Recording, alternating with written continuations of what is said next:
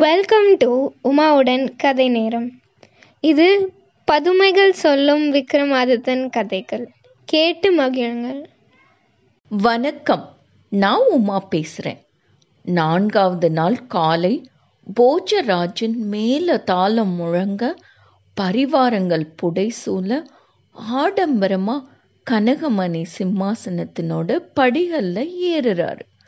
மூணாவது படியை கடந்து நான்காவது படியில் தன்னோட வலது காலை எடுத்து வைக்கவும் அந்த படிக்கு காவலாக இருந்த மங்கள கல்யாணி அப்படிங்கிற பதுமை கை கொட்டி சிரிக்குது.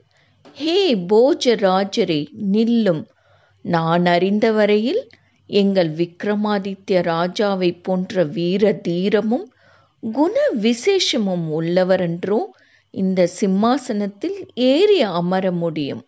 அப்படின்னு சொல்லுது. மங்கள கல்யாணி பதுமையே உங்க விக்ரமாதித்ய ராஜா கிட்ட நீ அறிந்த விசேஷ வல்லமை என்ன? அந்த கதையை சொல்லு அப்படின்னு போஜராஜா கேட்கவும் பதுமை சொன்ன கதை தான் நீங்கள் இன்னைக்கு கேட்க போகிற செண்பகவல்லி கதை. வாங்க கதைக்குள்ளே போகலாம் நாடாறு மாதம் முடிஞ்சு காடாறு மாதம் புறப்பட்ட விக்ரமாதித்ய ராஜாவும் மதிமந்திரி பட்டியும் ராஜ்ய பாரத்தை மந்திரிமார்கள் கிட்ட ஒப்படைச்சிட்டு வேதாளத்து மீது ஏறிக்கிட்டு காடு மலையெல்லாம் கடந்து ஆகாய மார்க்கமாக வந்துட்டு இருக்காங்க. வழியில புஷ்பவனம் சூழ்ந்த ஒரு குளமும் அதனோட கரையில் ஒரு உல்லாச விடுதி இருக்கிறத பார்க்கவும் ரெண்டு பேரும் இறங்கி அந்த குளத்தில் தாகம் தீர்த்து விடுதியில் இலைப்பாடுறாங்க அப்போ செண்பக வாசம் கம கமன்னு வீசுது. இதை உணர்ந்த விக்ரமாதித்ய ராஜா பட்டி செண்பகப்பூ வாசனை கம கமன்னு இருக்கே இதனோட காரணத்தை அறிஞ்சு வரலாம் அப்படின்னு அந்த விடுதியை சுத்தி வர்றாங்க. அப்போ எதிரில் வர்ற வழிபோக்கர்கள் கிட்ட கேட்கவும் அவங்க ராஜாவையும் பட்டியையும் ரொம்ப தூரம் அழைச்சிட்டு போய் ஐயா நீங்க கேட்டதுக்கு உடனே பதில் சொல்லாம இவ்வளோ தூரம் அழைச்சிட்டு வந்ததுக்கு என்னை மன்னிச்சிடுங்க.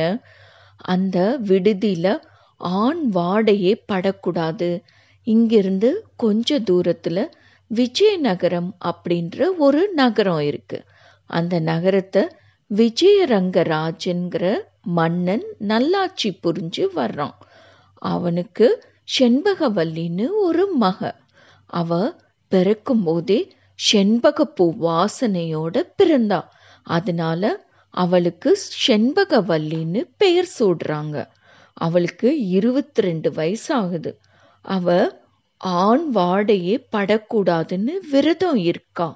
ஒவ்வொரு வெள்ளிக்கிழமையும் தோழியரோட விஜயநகரத்திலிருந்து இங்கே வந்து ஆனந்தமா நீராடி சந்தோஷமா பொழுத கழிச்சிட்டு போவா. அப்படி அவ வரையில ஆண்கள் யாரும் வழியில வரக்கூடாதுன்னு வியாழக்கிழமையே யானை மீது முரசு கொட்டி அறிவிப்பாங்க.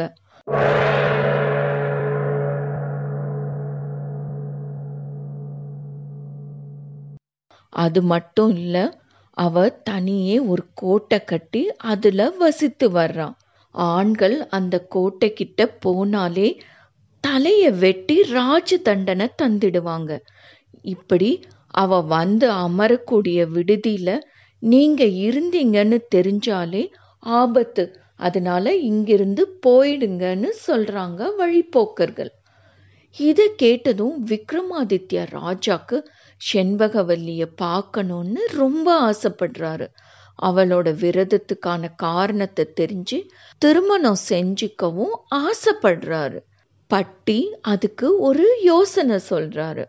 நாளைக்கு வெள்ளிக்கிழமை ஆனதுனால செண்பகவல்லி அவளோட தோழியரோட இங்கு நீராடி விளையாடி பொழுதுபோக்க வருவா.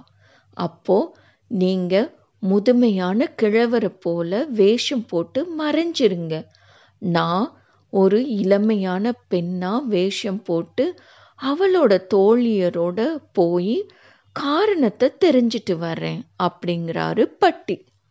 மறுநாள் வெள்ளிக்கிழமை பகல் பொழுதுல ஆயிரம் தோழியர் புடைசூழ முத்து பல்லக்கில் செண்பகவல்லி புறப்பட்டு அமர்க்கலமாக வர்றா.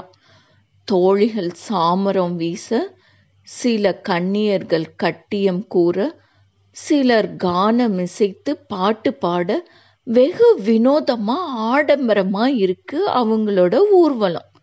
செடி மறைவிலிருந்து கிழவன் வேஷத்துல இருந்த விக்ரமாதித்ய ராஜா செண்பகவல்லிய பார்த்து ரொம்ப ஆசைப்பட்டு இவளையே கல்யாணம் பண்ணணும் அப்படின்னு நினைக்கிறாரு. அழகிய பெண்ணா வேடம் அணிந்த பட்டி தோழியரோட தானும் ஒருத்தியா கலந்து போயிடுறாரு. செண்பகவல்லி வழக்கம் போல நீராடி விடுதியில உல்லாசமா பொழுத போக்கிட்டு தன்னோட கன்னி கோட்டைக்கு திரும்புறான். அந்த கோட்டை ஏழு வாசலை கொண்டு கடுமையான காவலோட இருக்கு.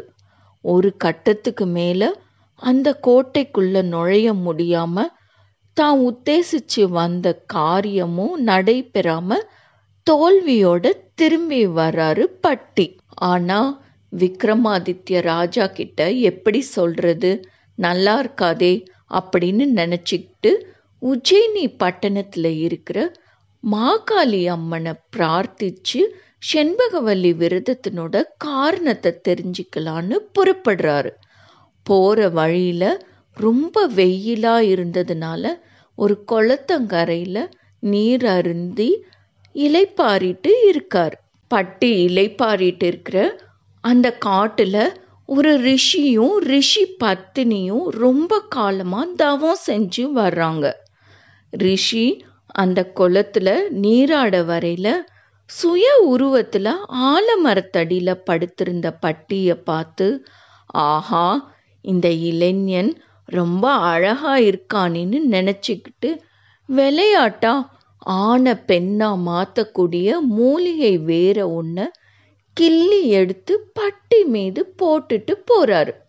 பட்டியும் ஆணுருவம் மாறி பெண்ணாகிடுறாரு. ரிஷி ஸ்நானம் செஞ்சு முடிச்சிட்டு கிளம்பையில ரிஷி பத்தினி அங்க நீராட வர்றாங்க. ஆலமரத்தடியில பெண் உருவத்துல படுத்திருந்த பட்டிய பார்த்து ஆஹா இந்த பெண் எவ்வளோ அழகா இருக்கா.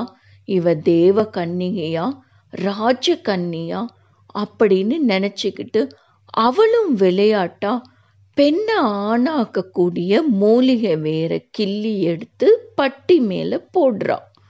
பட்டியும் பழையபடி ஆண் உருவத்தை அடைஞ்சிடுறாரு. இதையெல்லாம் உணர்ந்துகிட்ட பட்டி காளிமாதேவி தான் இப்படி வந்து அருளியதா நினச்சி ஆணை பெண்ணாகவும் பெண்ணை ஆணாகவும் மாற்றக்கூடிய மூலிகை வேரையும் எடுத்துக்கிட்டு விக்ரமாதித்ய ராஜாவை போய் பார்க்குறாரு. ராஜா கிட்ட நடந்த விவரத்தை எல்லாம் எடுத்து சொல்றாரு. பட்டி மேலும் சொல்றாரு அரசே இந்த வேர்னோட உதவியால உங்களை அழகான பொண்ணா மாத்திடுறேன். விஜயரங்கராஜன் வசம் ஒப்படைக்கிறேன். நீங்க செண்பகவல்லியோட பழகி அவளோட கன்னி விரதத்தினோட ரகசியத்தை தெரிஞ்சுக்கோங்கன்னு சொல்றாரு. பிறகு பட்டி ஒரு ராஜா போல வேடம் மாறவும் விக்ரமாதித்ய மகாராஜாவும் ஒரு அழகான பெண்ணா மாறவும் செண்பகவல்லியோட தந்தையான விஜயரங்கராஜன் கிட்ட போறாங்க. விஜயரங்கராஜனை பார்த்து பட்டி சொல்றாரு மன்னா நான் வீமாபுரி தேசத்து அரசன் சல்லிராஜன். இங்க இருக்கிறது என்னோட மனைவியாகிய விக்ரம பெண் உஜ்ஜயினி பட்டணத்தை அரசாண்டு வரும் விக்ரமாதித்ய மகாராஜாவோட தங்கை. நெடுநாளா நான் விக்ரமாதித்யனுக்கு கப்பம் கட்டி வந்தேன். மூணு வருஷ காலமா நாட்டில் மழை இல்லாம பஞ்சத்தினால கப்பம் கட்டாம இருந்துட்டேன். அப்படியும் திரட்டி கட்டியும் ஆயிரம் பொன் பாக்கி நின்று விட்டது அதுக்கு தன்னோட சகோதரினும் பார்க்காம உன் மனைவிய எங்காவது அடமானம் வச்சாவது பாக்கி ஆயிரம் பொன் பணம் வாங்கி கட்டு அப்படின்னு விக்ரமாதித்தன் கடுமையா கண்டிச்சு சொல்லிட்டாரு. மனம் பொறுக்க முடியாம உங்களோட உதவியை நாடி வந்திருக்கேன். ஆயிரம் பொன் கொடுத்து உதவுங்க அப்படின்னு கேட்குறாரு அதுக்கு விஜயரங்க மன்னனும் பதில் சொல்றாரு. சல்லி ராஜனே நான் கண்டிப்பா உனக்கு ஆயிரம் பொன் தர்றேன். ஆனால் உன் மனைவியெல்லாம் அடகு வைக்க தேவையில்லை அப்படின்னு சொல்றாரு. அதுக்கு பட்டி சொல்றாரு. மன்னா விக்ரமாதித்தன் என்ன நம்ப மாட்டான்.